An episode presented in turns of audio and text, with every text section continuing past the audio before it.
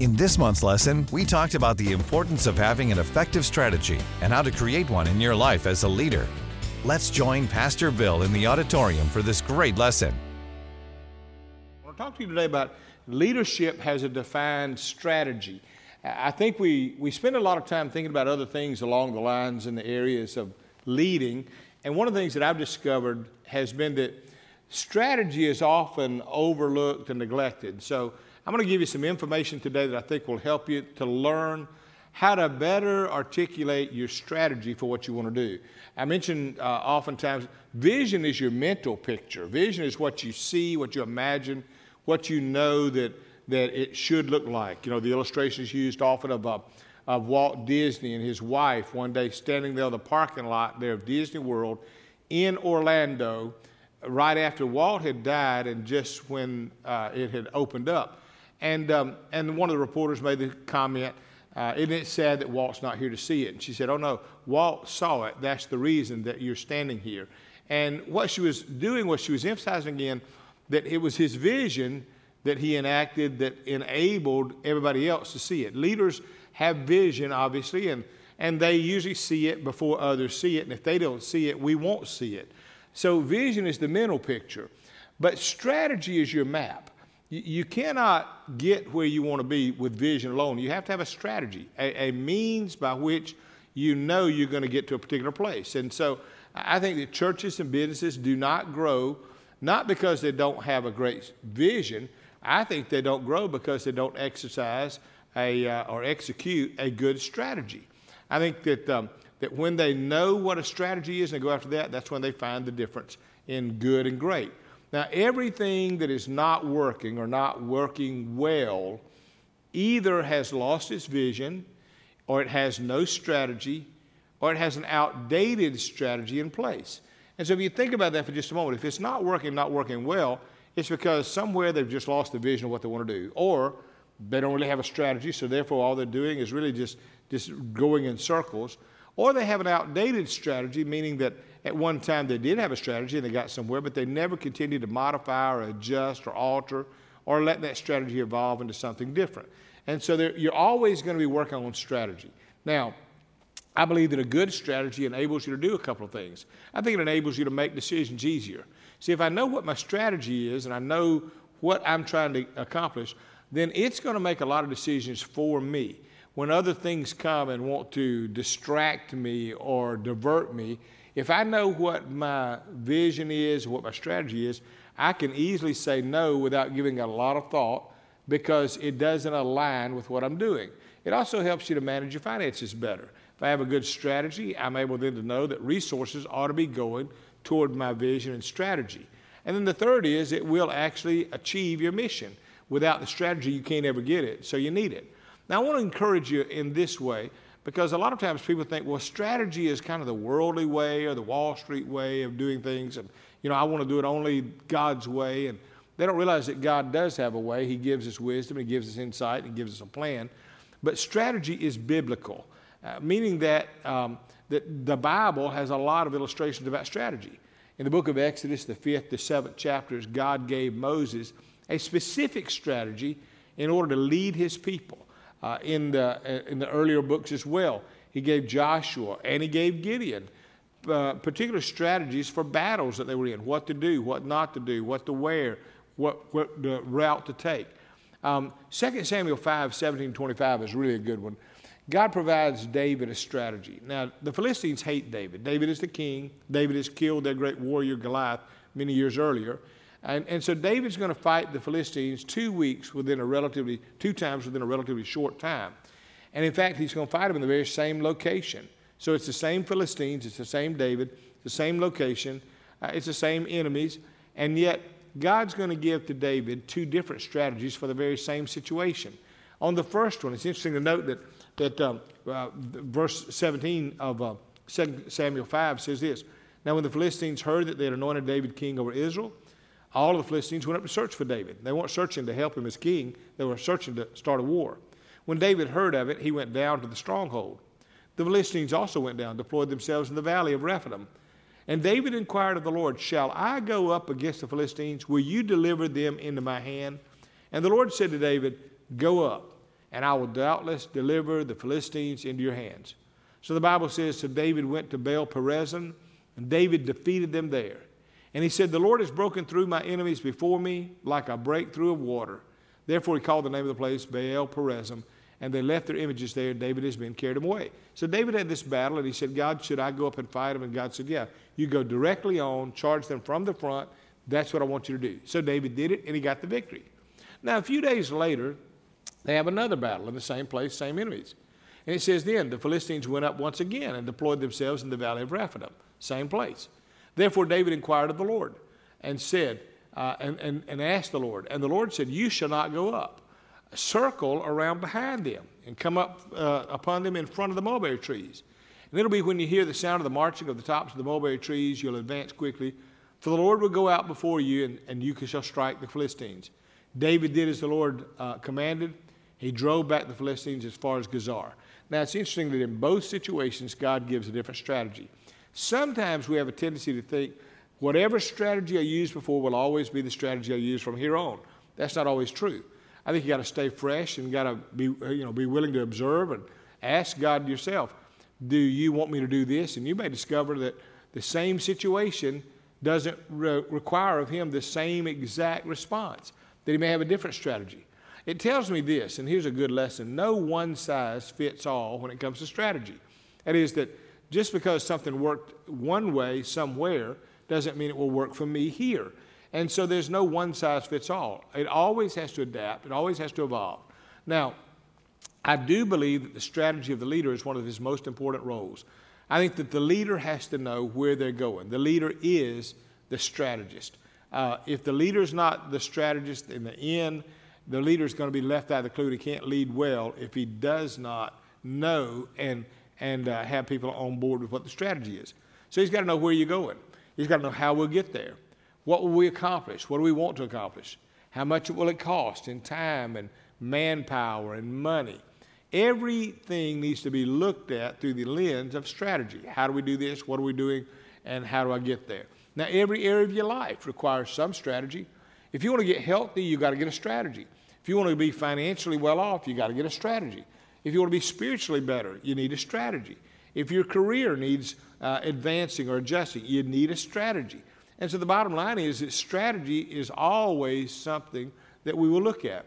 So we look at what am I supposed to do, and then what is my strategy for doing that? And sometimes you can get some good ideas of strategy from others. Sometimes you have to create your own, sometimes based on what you've learned. But oftentimes, uh, if you just if you just wing it with the strategy side, you probably won't accomplish your goal. Now, I, the questions that I ask myself and the questions I would ask you to ask, these are the hard questions. Uh, why does your church or your business matter? Why does it matter? I mean, eh, that, that's the big question.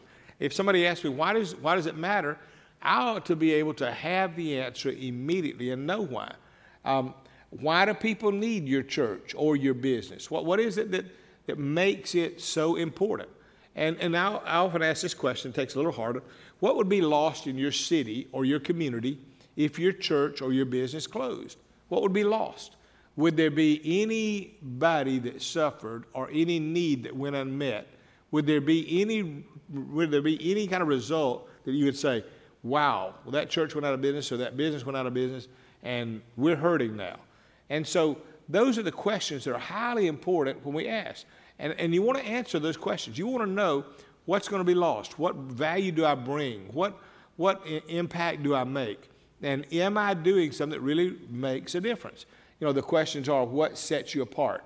Whenever you watch the uh, Shark Tank, you know, the television show with a bunch of millionaires helping to uh, pick people's jobs and ideas and investments, they will ask certain questions. There's a guy named Kevin O'Leary that always asks, What makes you different? That's his question. What makes you different than anybody else? He wants to know what sets you apart. He wants to know what is it that makes you distinct? What do you give me that other people can't? And, and that's going to determine whether or not that business is going to be able to offer something unique. So it's the strategy issue. Uh, strategy is going to be how you execute your plan. I, always, I also say this be intentional about your mission. Ask yourself the question what is, what is clarifying my win? How do I know I got a win? What, what, what makes me celebrate? And if I can look at something and say, okay, this is, this is my mission, and I'm intentional about that, it makes all the difference in the world. And a quick illustration of it um, we are, as a church, we're a church for the unchurched. That's who we want to reach. And uh, that means we're not swapping members from churches. You know, we're, we're after the people that do not attend or go to a church. And I remember one time we had 43 people that joined, and they joined our church right after we first built the larger building, and they had come from other churches. Now I'm grateful that they came, and I'm grateful that you know that that uh, that you know they wanted to be a part of Cascade, but I was also grieved. I was grieved because our goal was to reach the people that weren't going to church. And so it really disturbed me that day when I saw all these people that had joined, but yet none of them were of the unchurched community. And I thought, wait a minute, our strategy and our mission is here. Why is it we're drawing over here? And, and I encourage you to do the same. You, you want to really look at your strategy and say, this is my mission and my strategy for it, and I want to know are we able to hit on that? What is my win? And that's going to be for us, it's converts and, and uh, baptisms and discipleship and that sort of thing. Um, it, it, really encouraged me years, uh, probably weeks, uh, two weeks later, when I saw a, a, Hindu lady being baptized, a Jewish couple getting saved, and two Muslims also giving their life to God. That's when I realized, okay, that's our mission, and we are on the right track. So be intentional about your mission or your business. Ask yourself the questions what do we do? You know, what product do we have? Uh, what need am I meeting? What value am I adding? Those are all questions that you want to ask. If I'm going to be intentional about my business, I want to know what are those things that I'm, that I'm reaching. Um, and then as I have one, I've got to also understand this I'm going to have to learn to say no to a lot of other things. As you begin to be intentional about your business, you're going to discover a lot of other needs that come up. There'll always be good opportunities. There'll always be uh, worthy causes that you can get involved in. And, and sometimes I think in a business or in a church, we can spend so much energy and resources and time doing a lot of good things that we don't really have it in left to do our best for the best things. And so we've got to learn how to say no to a lot of good things to say yes to the best things. Then I'd say also, be intentional about your own personal growth. And that's why you're listening now, which tells me you are, but I know this that growing leaders grow churches. Growing leaders grow a business. If we're not growing, it's not growing. It all starts with us. And so you got to be intentional about your personal growth. But the second is you want to be intentional about growing others. It's not enough just to grow yourself, you want to see the people around you grow as well. And you want to take people that have a hunger to grow and give to them all the tools, resources, encouragement that you can in order that they'll grow. And your real goal ought to be that they will outgrow you. You know, I've often said that I will know that I've really hit that. My highest goal is when everybody around me that I had a chance to help has grown beyond me. That's when I'll say, okay, we did it right. And so you want to be that person that not only grows yourself, but you're growing others. And then I say be intentional about looking for leaders. Look for leaders everywhere you go. There are people that stand out and, and, and are distinct. And you want to look for those particular people because they will help the whole organization grow. I had a friend years ago that talked real uh, low, he had a whispering type voice, and uh, yet he ran this major company. And I was speaking for him one weekend, and in the conversation with him, I said, Where did you find all these leaders? All of them had pretty much the same qualities. They were highly passionate, they were zealous, uh, they were just very, very punctual, they were good people. And yet they came from different backgrounds, all over the South, the North, the East, and West. So when I asked him, he said, Well, here's what I do. He said, Whenever I'm in, uh, in a place, if I'm in a restaurant and I see a waiter that really just impresses me, I'll give him my business card and say, if you ever look for a job, give me a call. I might have something for you. If I meet a bellhop or a taxi driver, he said, most of these people that I have running my companies are people that I found in other places where they were just giving me great customer service. And he said, and I realized those are the kind of people I need. And he had, he had learned how to grow a business because he was always looking for leaders. And when he saw them, he wanted to give them an opportunity to come to work with him. I thought it was a great strategy. And then I say finally, be intentional about aligning people's gifts to their job assignment so they can add value. Uh, if you have people that are people skilled people in other areas where they don't get to see people, it's going to frustrate them. If you have people that are good with technology, but they're over here in the people side, they're not doing technology, it's going to frustrate them. You want to align the gifts of your employees. So you want to look at them. I remember years ago when, uh, when I played football, I, the, the first, first year that I played, uh, me and all my friends went out and, and we had a coach who was kind of a hardcore coach, and he just told us what to play. Now, he didn't, he didn't get to know us. He just said, You're going to play this role, you're going to play this role, I've already got this role, you're going to play this role. And he put me on the defense, on the, on the outside as a linebacker. And, uh, and I did it. I, I, played it. I didn't love it, but I played it. And, and I remember the next year that after we had a couple of practices, we had a new coach. And the new coach was just this good looking guy, drove a sharp car, real athletic, uh, you know, pretty wife, good teacher. You know, he kind of, he's the ideal perfect coach. But I tell you what made him even better than all those other things. He got to know us. And I remember that he would watch us for a few weeks and then one day he'd call us one by one into his office. And he'd call us in, and he was real gracious. I remember my conversation with him, I found out later was the same with many of the other guys. He said, Bill, who told you you were a linebacker? And I said, Well, Coach Hubbard did. He said, I don't think that's your best spot. He said, I want to put you on the other side of the ball. I want you to become a fullback. I want to give you this playbook. I want you to study that. See these little X's here? Well, this X is you. I want you to learn that. And that was the first time I'd ever looked at any of the offensive playbooks. But when he gave that to me and I went back and studied it, and then the next day or two began to practice that, I began to feel like a duck in water. I just felt like, man, this is more fun, enjoyable, I, I liked it. And then later, when I was talking to my friends and we were all swapping around, it was the same team. It's just he moved a bunch of us around. And, and every one of us were happier where we had been moved to. But it was because of a coach that was willing to say, let me line you up with what I see. Maybe you're faster or stronger or, or can react quicker. So you need to be in this role. And he aligned us to our places, and we all did better, and the team did better. And I've often used that as my uh, fallback on about thinking about leading. That people, if they're in their proper place, will enjoy it more and they'll bring more fruit. They'll be more fulfilled. But if you put somebody in the role that they're not to be in, what happens in the end is you frustrate the team, you frustrate everybody, and you frustrate them. And so uh, part of your strategy has got to be making sure everybody is in proper alignment. You want to set people up to win, and if you do that, everybody wins. You know, they say the rising tide raises all the ships. And, uh, and so I share that with you to, to tell you, and then I'd say finally, um, send personal notes of thanks or keep morale up by, uh, by, by giving appreciation. One of the greatest ways that you can keep on the strategy, and part of your strategy ought to be that you're constantly going to be pouring into the people and saying thanks. See, if, if, if I've got a team around me and they're never validated or appreciated or rewarded, um, the problem is, is that my strategy may be to win, but it's not, it's not going to be with that team long because one day they'll burn out and quit.